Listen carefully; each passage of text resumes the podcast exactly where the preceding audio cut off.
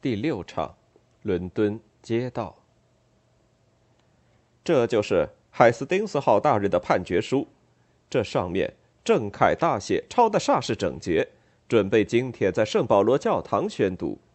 却看这结尾部分衔接的何等的紧凑。凯茨比昨晚才把稿子送来，我花了整整十一个小时抄完，拟原稿也用去了同样长的时间。不过五小时之前，海斯丁斯还在人间，没有被控，也没有被审，自由自在的满不受管束。